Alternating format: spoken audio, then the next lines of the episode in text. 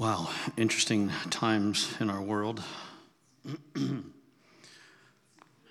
And really a great time to see where you're at in your faith. And if you can stay calm and not despair and not be angry and not be fearful and the whole 9 yards, whole thing.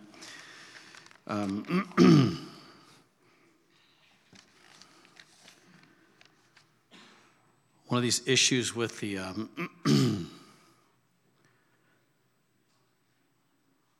hatred towards Israel that especially we as Westerners need to realize is that these same people that are writing things on the walls and hate Israel, want to kill the Jews, etc., that's all over the world right now, they feel the same way about you and me. That's the fact. It's not just Israel. And it is real, it's unsolicited, and they have this. I watched a young man just recently in New York City, totally radicalized young man. Somebody gave him a mic, and this is in public, and he pretty much just said, everybody that's not Islam's got to go. It's only, the one Lord, their Lord, Allah, and everybody else has to go. I'm like, oh my God. He's allowed to stand on our nation, in our country, and declare these things openly and freely. I mean, it disturbed me. It stayed. It's a picture that has just stayed with me. And so their fight is our fight as well, and we have to have wisdom about how to stand. One of the things that disturbed me is this attack took place in Israel. I had mixed feelings. I was confused because the IDF is one of the best armies and active and intelligence, some of the greatest, maybe second to none in the whole world. They're just small, but they're very good. And I couldn't rationalize how the surprise came. And so I had heard this. I re-listened to it this morning on Elijah Streams, he's a Jewish rabbi, Messianic rabbi named Kurt Landry, and he's very involved in Israel and with people, like extremely involved. And there's a city that got a base right next to Gaza, the Gaza Strip. They're there for surveillance and to watch and. The electronic watching and see what's going on. And he said all these soldiers in this place, they're like sons and daughters. You can watch him on Elijah Streams. It was just a week ago. It would have been like, I counted, it's like 12 days ago. It was the 17th that he was on Elijah Streams and talked about this. Steve Schultz has a history with him from way back, early days of Elijah Streams. So really, really neat, genuine guy. Very, very involved in Israel. He was in the corporate world until he got saved in his late 30s, and now he's just an amazing Messianic rabbi leader. What he does, and so he said. And Steve Schultz asked the same question I did. He goes, "Everybody's wondering how did this slip in on them? How did it happen?" And so he said. I will tell you, these aren't suppositions, these are facts that I know, that I've heard, verified facts. And there's just a short list here. Number one, you hear it all over, I've heard it all over, that Egypt was warning Israel and sending them communications. And he said, there is no paper trail for that. There's no emails, there's no verification of that. It's said, but it's not verified. Number two, and he has said this, he said, this particular plan to do what they did was something that was planned for 2 years. Our enemies are very patient. The deep state is very patient. The enemies of Israel, they're very patient. And President Trump said this about Hamas right away. He says, they're not stupid. Don't think they're just dumb, radicalized fools. Like, they plan, they're strategic, they know what they're doing. And so what took place is that there were drones that came and took out the towers, the communication towers, immediately. Boom, down. And they did that all at once. Then there was the northern gate, it was attacked and broke through really quickly. So the communication's down, and he said, if there's a problem, he says, they are investigating, Israel is investigating themselves. What happened? How did this happen? And one of the things they're saying, realized that they relied too much in technology. Everything was technology. And Hamas knew that, and they knew how to attack that specifically. And so they were able then to move quickly, somewhat undetected. All these people there at this had was their cell phones to try to communicate. Of course, this comes on the Sabbath and on this, they're just finishing up the Feast of Tabernacles, yeah. And so the northern gate, then 1,000, right at the same time, 1,000 rocket barrage was going on, which is how somewhat normal. I mean, would we tolerate rocket barrages from anybody? No. About one would do it, like, hopefully anyways. We'd be like, don't ever do that again, you know? They get barrages constantly. No one says anything. It killed all the soldiers at the Gaza command. So this is that base, if I understand, like it just wiped them out. It wiped them out. They were wiped out right away. And for 3.5 hours, there was no alarm. And this is what they say. One of the things that they're learning, leaning on technology too much. And so because here's what Hamas did. They didn't use any form of media or electronic communication with their plan. Everything was done by couriers. For 2 years, the plan was made, and then they never spoke it over a phone, never spoke it over anything, just kept off of the airwaves, because they know everything's surveilled. Even that rocket that supposedly hit the hospital, that of course was from Hamas in the first place, I heard the communication between two guys, and that are them, and the interpretation is that was one of ours, wasn't it? Yep. You know, like they have the audio of exactly them acknowledging, oh, that was one of ours. It failed and it went near this hospital. So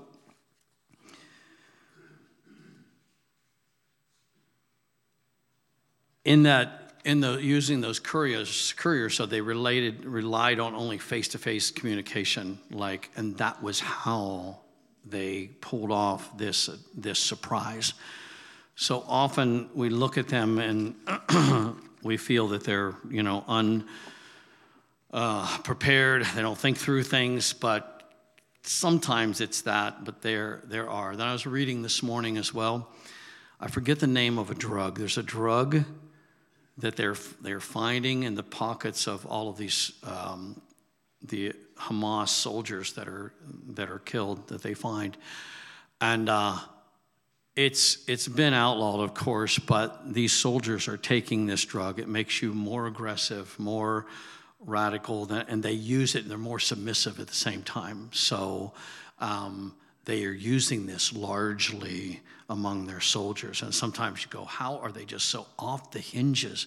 And this, it describes, I forget the name of it. It wasn't a drug that I'd ever heard before. So, wow, you know, kind of crazy.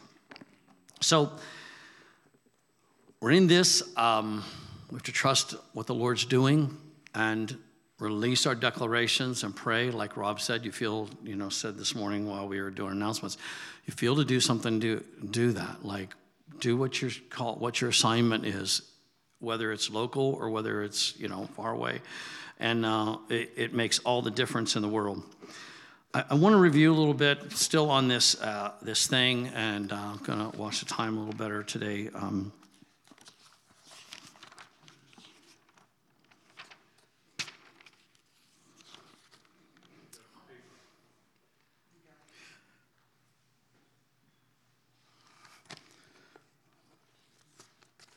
My daughter informed me that 1 hour of her son being back in Sunday school is not a good plan. Like, yeah, so watch your time, Dad, you know, that thing. So, oh my gosh. We've been in Deuteronomy 30, looking at this appeal from the Lord to his people, who he had rescued and saved, who was very invested in them. He loves his people. They're his firstborn. Today, Israel is still his firstborn. Are they perfect? No. Is their leadership perfect? No, it's not. I question different things all the time, but that's really not mine, and that's not the point that we support Israel on. We support them because they are God's firstborn, and they are going to keep this land. Hell and high water can come at them. They will still be there. The Lord will make sure that they are.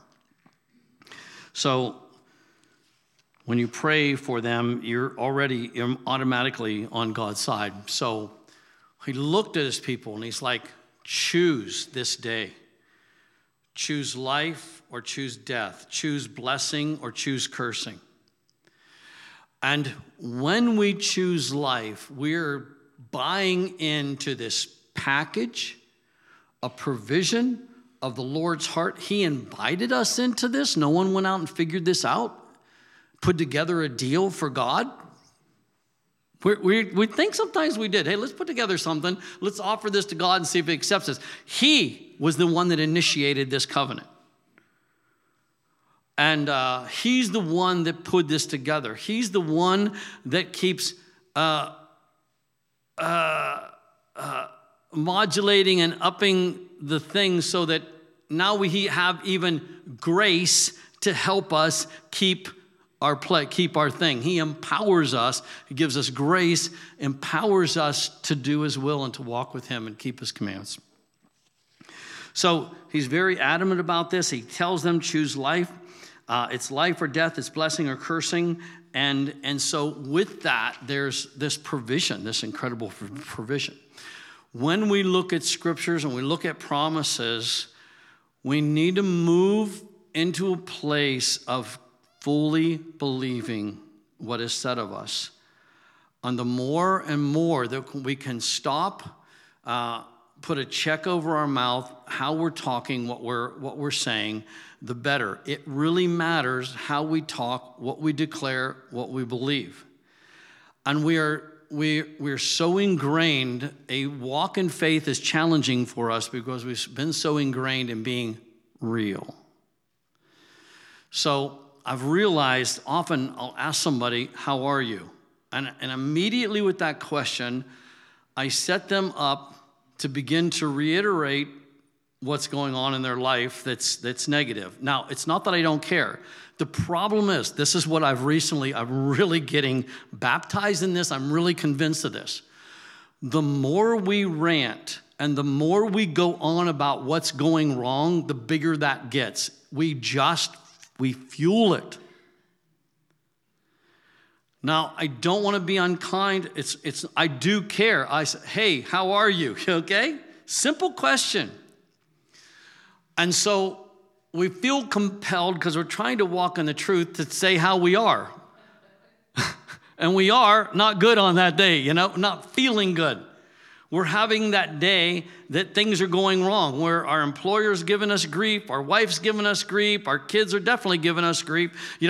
Life is difficult, challenging. My ID got stolen. This happened, that happened. Okay, and it's hard. It gets you stirred up. Like it's so easy.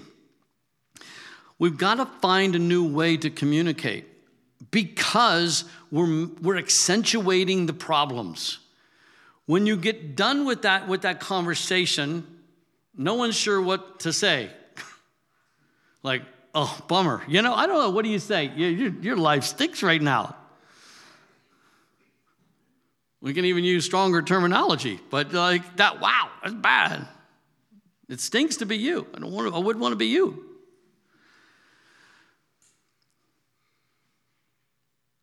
You don't have to be dictated, and our source of conversation and premise of talking does not have to be based on what we're feeling. Or even how things are going. See, once you become focused on that, that becomes the reality. Like, and on any given day in that anxiety, I'm not going to make light of it. It's tough. It is hard. It is hard to pull up. It is hard to shut that down because the feelings are so real. You feel overwhelmed, you feel depressed, you feel. And the more you dwell on it, it grows. Pretty soon, it's big. I want to watch what I say. It gets very big. It gets overwhelming. The enemy loves this. And you just can see these little demons rejoicing. They're busy. They whisper things, and they say things, and you start agreeing with it, and you verify, and da-da-da, and you have this whole thing build up and stirred up inside of you. And then we look for something to calm us down. I need to check out. I need to watch television. I need to eat more. I'm not hungry, but that, what are we doing? There's something in us that when we're going after those things and we don't have our guard up, and we fall into that because we're looking for the comfort. We're looking for something, but we're looking in the wrong places. When you move towards a good declaration and you move towards this concept of, I choose life. And some days you have to really choose it. No, I choose life. And a barrage comes and you go, no, I choose life. I choose blessing. I'm going to stand here without being able to see past those doors and believe that on the other side of them, blessing is providing for me. My provision is being prepared on the other side of it. I just need to walk through it, walk there, keep moving. And if someone asks me how I'm doing, I need to talk about what's out there, because your provision's coming. The Lord will make a way. The Lord will make a way. And the more that I walk in that personally and declare that, the more it's great. It's just, it's wonderful. It's amazing what gets prepared ahead of me. And when I allow the anxiety to get a hold of me, I'm all worried about stuff. It can be anything. But as I'm making this change and making declarations and just saying out loud, but I'm believing for the provision for this. Here's a need. I have a need. That's fine. Identify your needs. But declare the provision even before you see it. It's okay to say you're rich while there's nothing in your pockets. It's okay. If you genuinely are speaking in faith, believing because of the promises of the Lord that he's going to make a way. You can have anxiety about any meeting of any kind, something you have to go through, something you have to do, an appointment with the doctor, the hospital, da, da, da. And it's so easy to get really stressed about what is unknown, right? And remember, it takes as much faith to believe a bad thing's going to happen as it does that a good thing's going to happen. Can we agree on that? It's all faith. Are you there yet? Nope. Don't know. Then why are you so certain it's going to be this way? Well, it was last time I was there. Well, this isn't last time. This is this time. And as I just said, you can be in a hot mess. You can walk in the door of that situation with an attitude, oh boy, you just sealed the deal. Not the good one. But if you are careful and you decided, I'm going to believe. I'm going to stand and declare a good thing on this side of the mountain. I'm going to decide to declare a good thing from this relationship that is strained right now. I'm going to, and just do it. It's okay. You're not lying. You're declaring something the Lord has promised. And that's rich. And and I'm telling you, you set in motion. It starts to manifest. Once you get a history, once you start moving in that direction, and some days, for all of us, I concur, you will have to fight. You'll feel like you're, running your fingernails on a chalkboard. You're like trying to hang on. You'll have days like that. But that doesn't have to be your story. It's okay to say, yeah, there's some challenges today, but you know what? It's going to be okay. I'm declaring that, yeah, God's going to be with me, and what seems like difficulty today, it's going to work out. And you'll break the power of that thing so much quicker, so much easier. I talked last week about taking every thought captive. I mean, you got to get aggressive with them. Identify, these are thoughts. They have, there are writers, ghost writers. There are spirits that write these things and feed them in. They've got a place on this shoulder, and they've got a place on this shoulder. And if this ear doesn't work, they run around the back of your neck and whisper in this ear. But honestly, it's that real, isn't it? And you have this whole scenario. Have you ever arrested yourself? Like, whoa, what are you doing? Like, realize you just played a whole movie out of something you perceived was going to happen or how something is going to turn out. Like, stop. I've had to do that to myself, honestly. Interrupt that because you're following something that's not the Spirit. And there's no way to save you until you make this decision to choose life. Choose blessing. Jesus paid for it. You don't deserve it, so you don't need to go there. Because if you ask me, do I deserve this? I'll say, oh no, heck no. None of us do. We don't deserve this. We don't earn this. We believe for it. We get ourselves in a posture. And we'll let the Lord deal with us and make us and mold us and do whatever else needs to be done. But meanwhile, we believe that he's a good God with a good purpose and good intention for me, that he will make a way where there doesn't appear to be a way.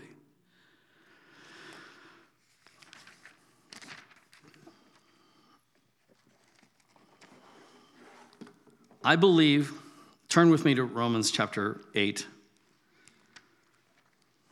I'm going to, wow.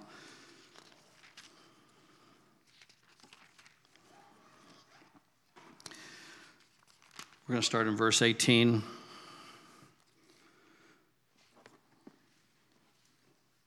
See, here's what I have to do when I'm fighting this stuff.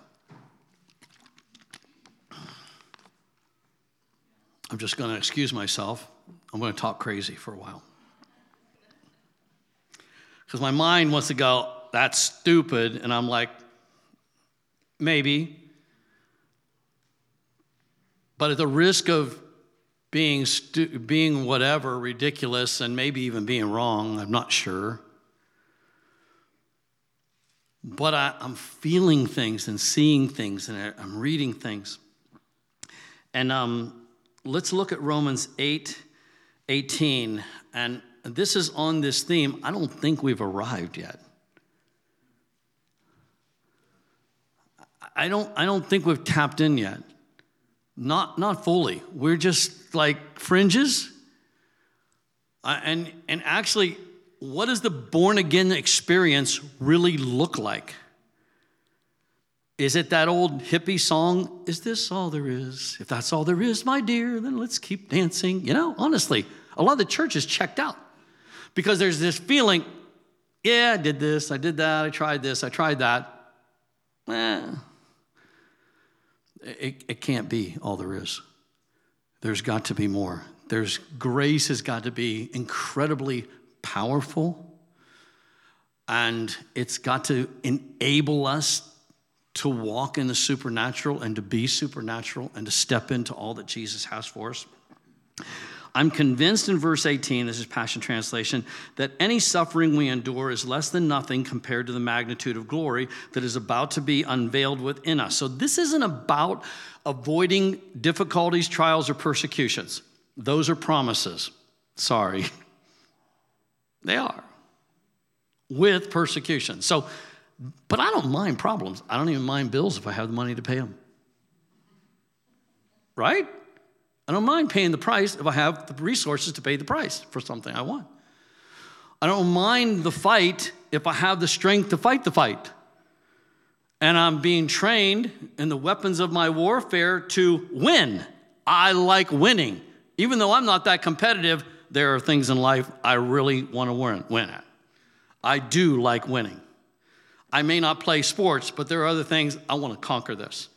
I want to build this right. I want to be the right. I want to be a good pastor. I want to be a good husband, father, da-da-da-da-da. Yearning to see the unveiling of God's glorious sons and daughters. So there is a revealing of us as sons and daughters. And it's one of the things that just keeps coming up. And music I listen to and different things. This place, a position of sons and daughters, and what it is. Against its will, the universe itself had to endure the empty futility resulting from the consequences of human sin. But now with eager expectation, all creation longs for freedom from its slavery to decay and to experience with us the wonderful freedom coming to the God's children. All of creation mourns and grieves. Where are the sons? Where are the daughters? That's a real thing. Now, our teaching with this passage, at least where I ended up with it, what I perceived as being the teaching, is that the revealing is when we're finally transformed, supernatural bodies, we're in heaven. But I have a point to make with you. Why would creation wait for that? Because creation's not going to be there.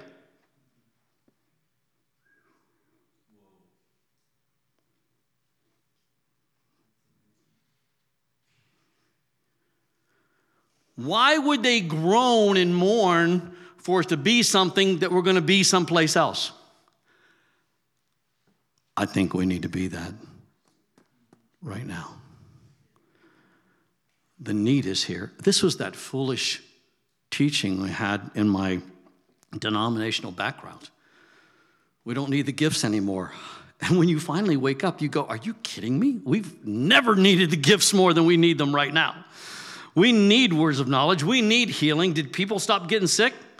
Like, is that why we don't need healing? Oh, no one's sick anymore. Hello? Lacking wisdom about how to do something, even the ministry, especially the ministry, provision, supernatural, gifts of faith, gifts of wisdom, words of knowledge, signs, wonders, miracles, not just normal faith, but gifts of faith. We need all that. If you've been around and you're like, we could use those, could we get those back, right? So you begin to believe for them. To this day, we are aware of the universal agony and groaning of creation, as it were, in the contractions of labor for childbirth. And it's not just creation. We who have already experienced the first fruits of the Spirit also inwardly groan as we passionately long to experience our full status as God's sons and daughters, including our physical bodies being transformed, for this is the hope of our salvation. So I know why we kind of placed that in the future, but I'm telling you, people that are really going after this, they're like, we need this now. And if we can embrace it and wait on the Lord and fast and pray and I have times when I'm dialed in. Then I have times when I'm very distracted. I'm not even doing bad things. I'm just distracted. I'm busy with stuff. I'm preoccupied with things. I've been reading some books by Emerson Farrell. And he fasted a lot. It came into some thing. And he's had all kinds of revelation because he waited on the Lord, and he would have dreams and visions and see things and getting downloads.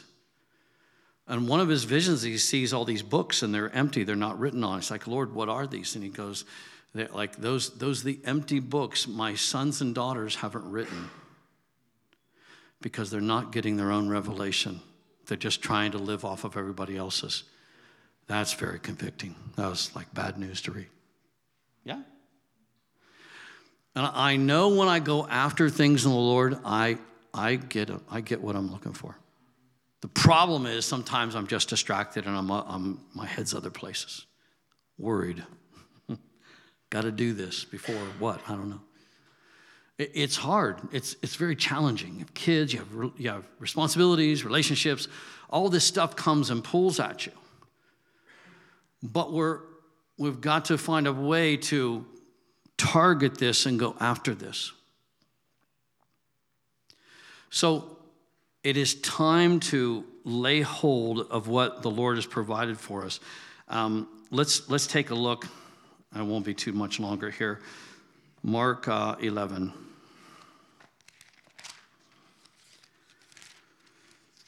So real life experience here.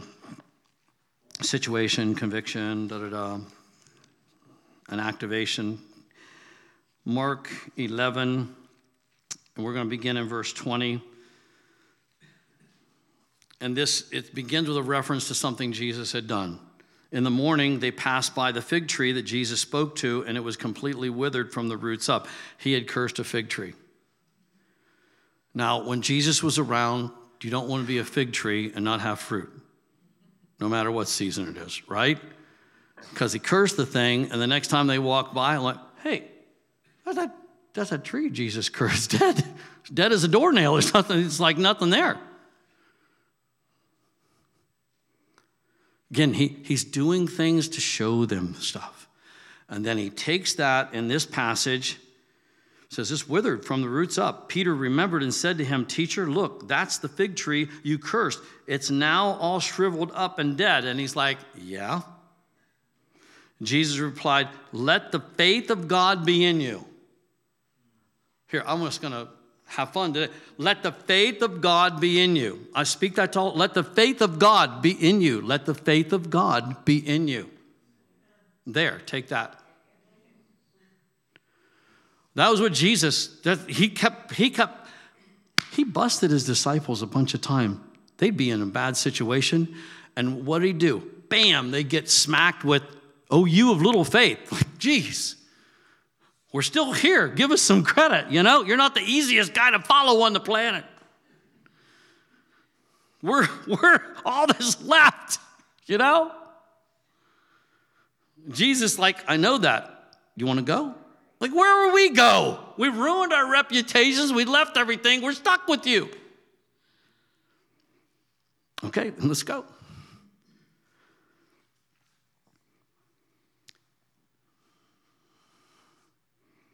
The faith of God be in you. Listen to the truth. I speak to you.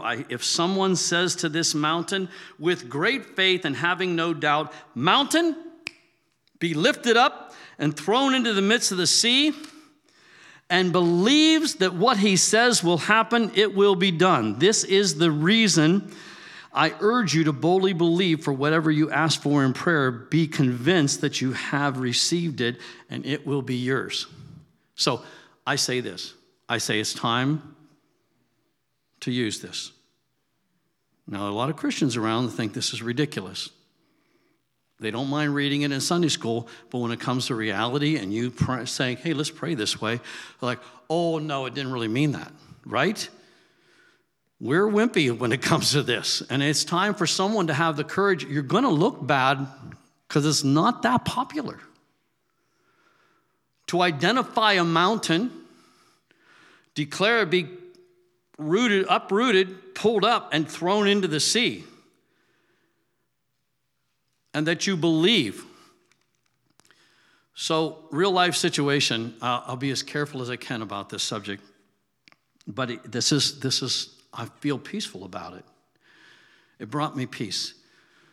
If you're not from the community here, Franklin Township, our area, a while back, this project came to our world. It's called the Solar Project. It's a solar panel farm. It's extremely invasive. And there's a whole, like almost the whole neighborhood. Everybody has signs in their yards, like no to the solar project. There's only a couple individuals that are happy about it. They're the actual landowners. Most of them don't live here. A few may. And it's been an awkward thing, but the whole township has come to this conclusion. This is an invasive project. This doesn't benefit. As a matter of fact, it's a very negative thing for everybody that lives here. It has the potential of changing our land values. It impacts us. When it comes, when it's built, the facts that we've heard, it will be very invasive and kind of cause havoc, wreak havoc on the land. So I don't want to get into that too much, except that it is very difficult to fight these entities. Number one, foreign investors, if I understand right. And this is, our government is giving out stuff for them to build these solar panels. I wish the government would stay out of things. It attracts people to do it, and they don't care. The electric that it generates doesn't stay here. I don't know how you ship electricity, but it's not for her here. It's not like, hey, everybody in the, near gets a discount on their electric bill. There's no provision. There's no benefit. There's nothing good. Just very, very invasive. And it's been back and forth and gone, and now it's back up, and supposedly they put money down for their permit. I hear this. It's kind of quiet because nobody wants to talk about it because it's just a difficult situation. It's that feeling like, how do you fight this? And we're trying, and some people are. There's a great organization, but they're big. Like, it's hard to fight it. And I went, this passage. I'm praying this passage. I'm identifying that as a mountain. It's a negative mountain. It's not personal. I'm not angry. I'm going to declare that it be rooted up, cast into the sea, and it'll just be broken in Jesus' name, that it will not happen. Now, I have nothing to prove. I don't have to prove it to anybody, anything. The whole community feels pretty much that way. And so that is my prayer. Now, I don't know what the Lord will use, but I do believe this. I don't think that thing's going to happen just because I'm going to stand in this. I'm going to be brave and half crazy. Be rooted up, cast in the sea. The whole county put laws in place that this can't come anywhere else. The only reason this is getting through is because it got grandfathered in. It was submitted before we got smart and said, whoa, I mean, who thought we'd have to stop solar farms from coming to Ohio? Nothing about it makes sense. It's just ridiculous, I mean, we get sunshine. We're like, whoa, look at this, right? And then you study this thing. It's like, they're full of problems, like not good. When we built this church, I had to abide by things. I still do. And I don't begrudge it. I have to test our water because it's declared a public water system. We drilled a new well. Okay, fine. I do that every quarter. I do different tests, do different things, submit things, meet with the EPA, and I do my best to do. Why? Because if someone would drink from this water, we want them protected, right? Same with the septic system. We weren't allowed to just go dig a hole someplace. We had to make sure it stayed safe. Same with we spent probably almost $100,000 putting in all of the drainage and the retention pond out front so that we didn't flood half of the county because we're now collecting water from this 2 to 3 acres property, and it does collect water. And but we had to remove the whole woods that was out front and put in this retention pond that will hold it back a little bit when we get those flash floods. We have neighbors over in the next county, some of the Amish that Phyllis and I were visiting, and that we're looking across the road from their property at a small, it was more than a farm pond. It's a pretty good-sized body of water. The EPA or whoever watches over these things, natural resources, there's terms, I'm not getting it right. They came and made them reduce the size of the dam. It was a beautiful lake pond, like pretty big. They had to reduce it, drop it down because for this purpose, if it failed, it would flood Malvern.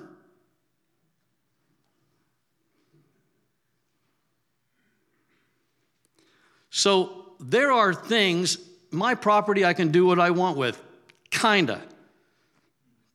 But when it impacts everybody else, then it is ethical. It is okay to say, oh no, that's a problem. That's a negative impact.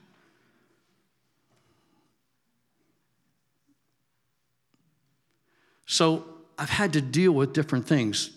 Our worship team would make too much noise when we practiced in the tent, and I had to deal with all that stuff. Some people loved it, some people didn't. So there was stuff to clean up and work on and try to make peace and keep this going and do things right. People that go to the township, we went through some stuff. Like, they don't have permits, they don't have this. I'm like, oh, I do. Come on over, guys. I'll show you everything we have right here. It's on the table. Just put an end to it. I didn't get angry. I was a little surprised that the neighbor did that, but you just don't know. So I've had to do this. That's why I say I had to do this as well. We have prayers to pray. There are things that you identify. This is a mountain. This needs to go. This needs to change. It doesn't matter if it's a school system. Do you care about people? I care about people. I actually really care about people. I care about our children. I really do. I'm not paid to care about them. I really care about them. The things that I care about, I care genuinely about. And so the same with you. When you have a pure heart about what you're standing on, then you're qualified. And the Lord says to you, choose life and effect. Be an effect where we live. Let's come out of our closet, so to speak, and be who the Lord called us to be and be an example.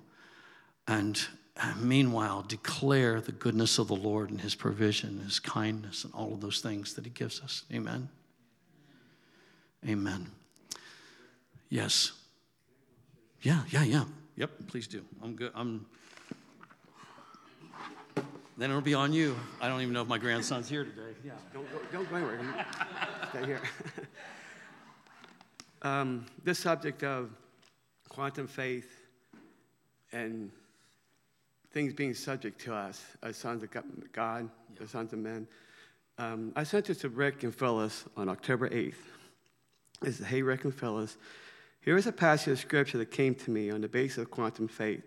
It's Romans 8:19 through 22, which we just went over. This is bullet. So let me know if you think it applies to quantum faith. This is what I got. All creation eagerly awaits for the sons of God to tell them to what to do. Yeah. All creation is waiting for us. We don't have to wait for the future, like Rick said. It's now. It's waiting for us. That's how the garden was created. In the Garden of Eden, when Adam and Eve were in the garden, they could tell plants, animals, what to do, and they would obey them immediately. Obey them. Wow. That's what they would do. And see, the garden wasn't supposed to be just for a small space. It was supposed to, Adam and Eve were supposed to take it and spread it all over the world. Wow. It was supposed to go all over the world. But because of sin, we know what happened. Okay, let me read a little bit more. All creation eagerly waits for the sons of God to be revealed so they, creation, can be subjects told what to do by the sons of God to them. And we are the sons of God. Just before that, these scriptures, you go a few scriptures above this, it says, Abba, Father, that's what we say, it says creation. So creation, this mountain is creation. It would listen to you. Everything within the quantum faith, the atoms, we've been studying, there's nothing, it's just like energy. But once it's looked at, then you see all these neutrons and protons come into place. It's almost like, to me, I shared this with Rick last week, it's like they come to attention. Yep. I'm waiting to be told what to do. Tell me what to do. That's why we can say to that mountain, go to the sea, in the power of the Lord. I just wanted to share that with you. Wow. Amen. That's good. That's good. Amen. Well, the Lord bless you. Anybody need prayer today? Sometimes I dismiss so quickly. You want to turn some music on, Esther? And if you do on prayer, please come up. Some people gather around you, and I'll go home and I'll find out someone has something serious going on. I'm like, well, that was great, Rick. You know, you're not pay attention. So, amen. Amen. Music, Maestro. I think she's back there. Amen. So, meanwhile, the Lord bless all of you, keep you, and give us wisdom, and go after things. If you're stirred up, go after what the Lord has for you.